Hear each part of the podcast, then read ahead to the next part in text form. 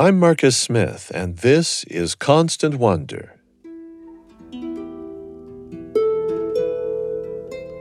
This month, with Christmas drawing near, join me on a journey called Advent. Constant Wonder is marking this venerable tradition, a calendar of hopeful anticipation with daily short episodes, a new Advent experience every day, all the way through the 25th. Together with special guests, we're seeking out the wonder and awe felt by so many people during this season of hope, reverence, peace, and goodwill. Can anything good come out of Nazareth? That question was posed in the Gospel of John by Nathaniel, also known as Bartholomew, who later became one of the 12 disciples of Christ. The question is clearly rhetorical, implying not only his personal skepticism, but that this skepticism was shared by many others, with good reason. Nazareth, Mary and Joseph's hometown, just wasn't much to brag about. Nazareth was a little town. Luke calls it a polis or a city, but it wasn't that. It was maybe a hamlet. Scholars have estimated that it was probably somewhere between 200 and 500 people at most. Gaye Strathearn is a professor at Brigham Young University specializing in the origin of Christianity and ancient Near Eastern studies. In this two-part conversation, for days 16 and 17 of Advent, we've invited her first to share a little of what archaeologists have deduced about this humble hamlet Nazareth with its backwoodsy reputation. And then tomorrow we'll hear some of her thoughts about what Mary's extraordinary experience may have been like, given her background, which appears to have been very unimpressive.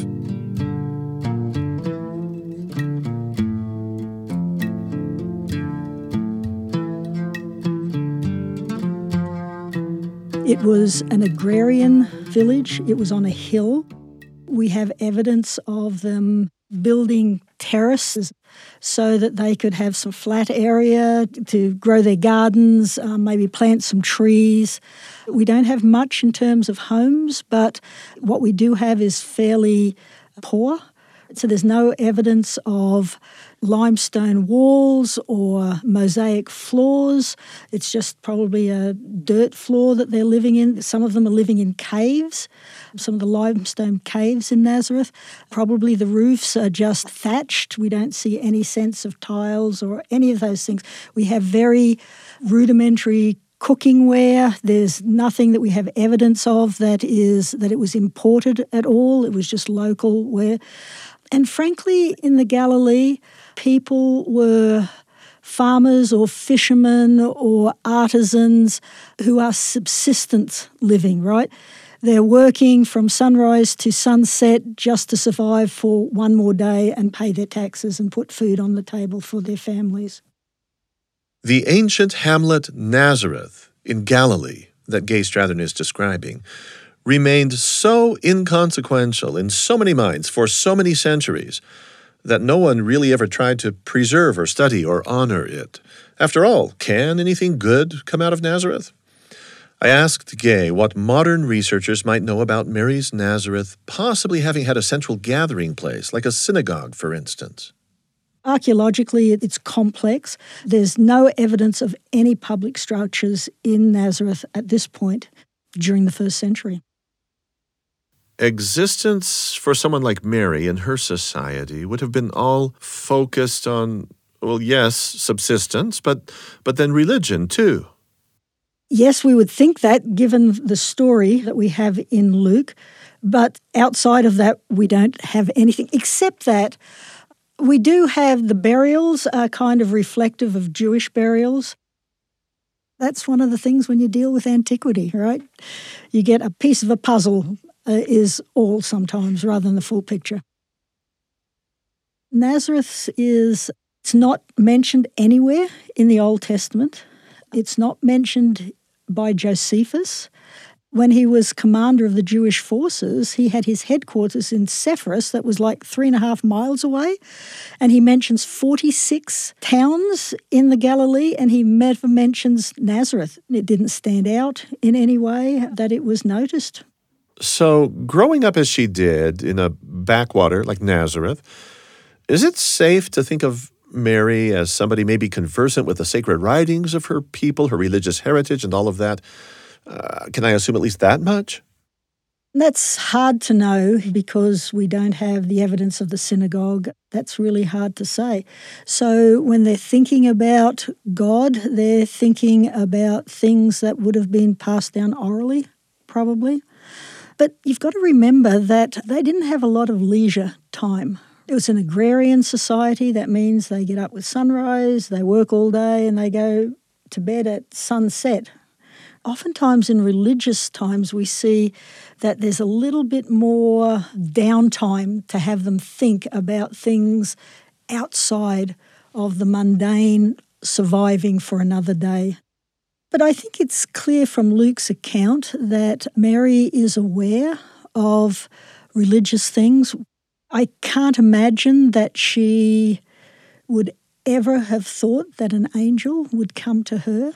The ancients actually believed that entering into the presence of God or divine beings, that a person could be consumed and die from that experience. I think in their mind it would be something like us thinking about going to the sun and not having the protection and things. It's just the glory of God would consume mere mortals. And so there's often this idea, they talk about the fear of God. Now, in both Hebrew and Greek, the words can also be translated as reverence, awe, or respect. But there was still this fear, right? So, for example, some of the rabbis would talk about, what do you do when the high priest enters into the Holy of Holies? He's entering into the presence of God. Is he going to survive that? What happens if he doesn't survive it? If he's the only one who can go into the Holy of Holies, how do we get him out? You know, those kind of things. So the robes of the high priest have bells on the bottom. So as long as the high priest is moving around, you hear these little bells, and archaeologists have found one of these bells from the 1st century, from a priestly robe, and it still works. So we even know what it sounds like. Other rabbis are going to say that in case something happened to him in the presence of God, they tied a rope around him so that they could pull him out without somebody going in and desecrating the Holy of Holies. If the high priest's fearsome duties were concealed, even from other functionaries of the priestly class, then for an unimportant village girl like Mary, most everything about the big city Jerusalem with its temple could well have been mysterious, strange, and inaccessible. Somebody of her low social station would have been deemed the most unlikely of candidates for a heavenly, miraculous visitation. What's more, an encounter on that order, her upbringing no doubt taught her, must certainly entail grave bodily peril. Gods and angels are dreadful. That's a pivotal aspect of the Nativity story when it comes to Mary's perspective. As we're going to hear in part 2 of this conversation with Gaye Strathearn, that's tomorrow in our ongoing series for Advent. Gaye Strathearn will consider with us what may have been going through the mind of this girl when a bright angel appeared to her, unbidden and unexpected.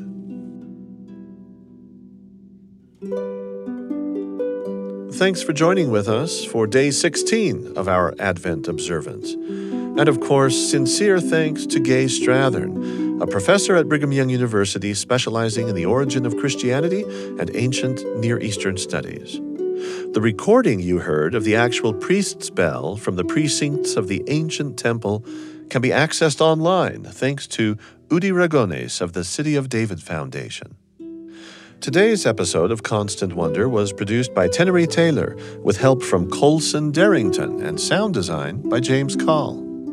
If you haven't yet had a chance to enjoy all of our earlier installments in this series, you can find them at byuradio.org, Apple, Spotify, or wherever you get your podcasts. I'm Marcus Smith. Constant Wonder is a production of BYU Radio.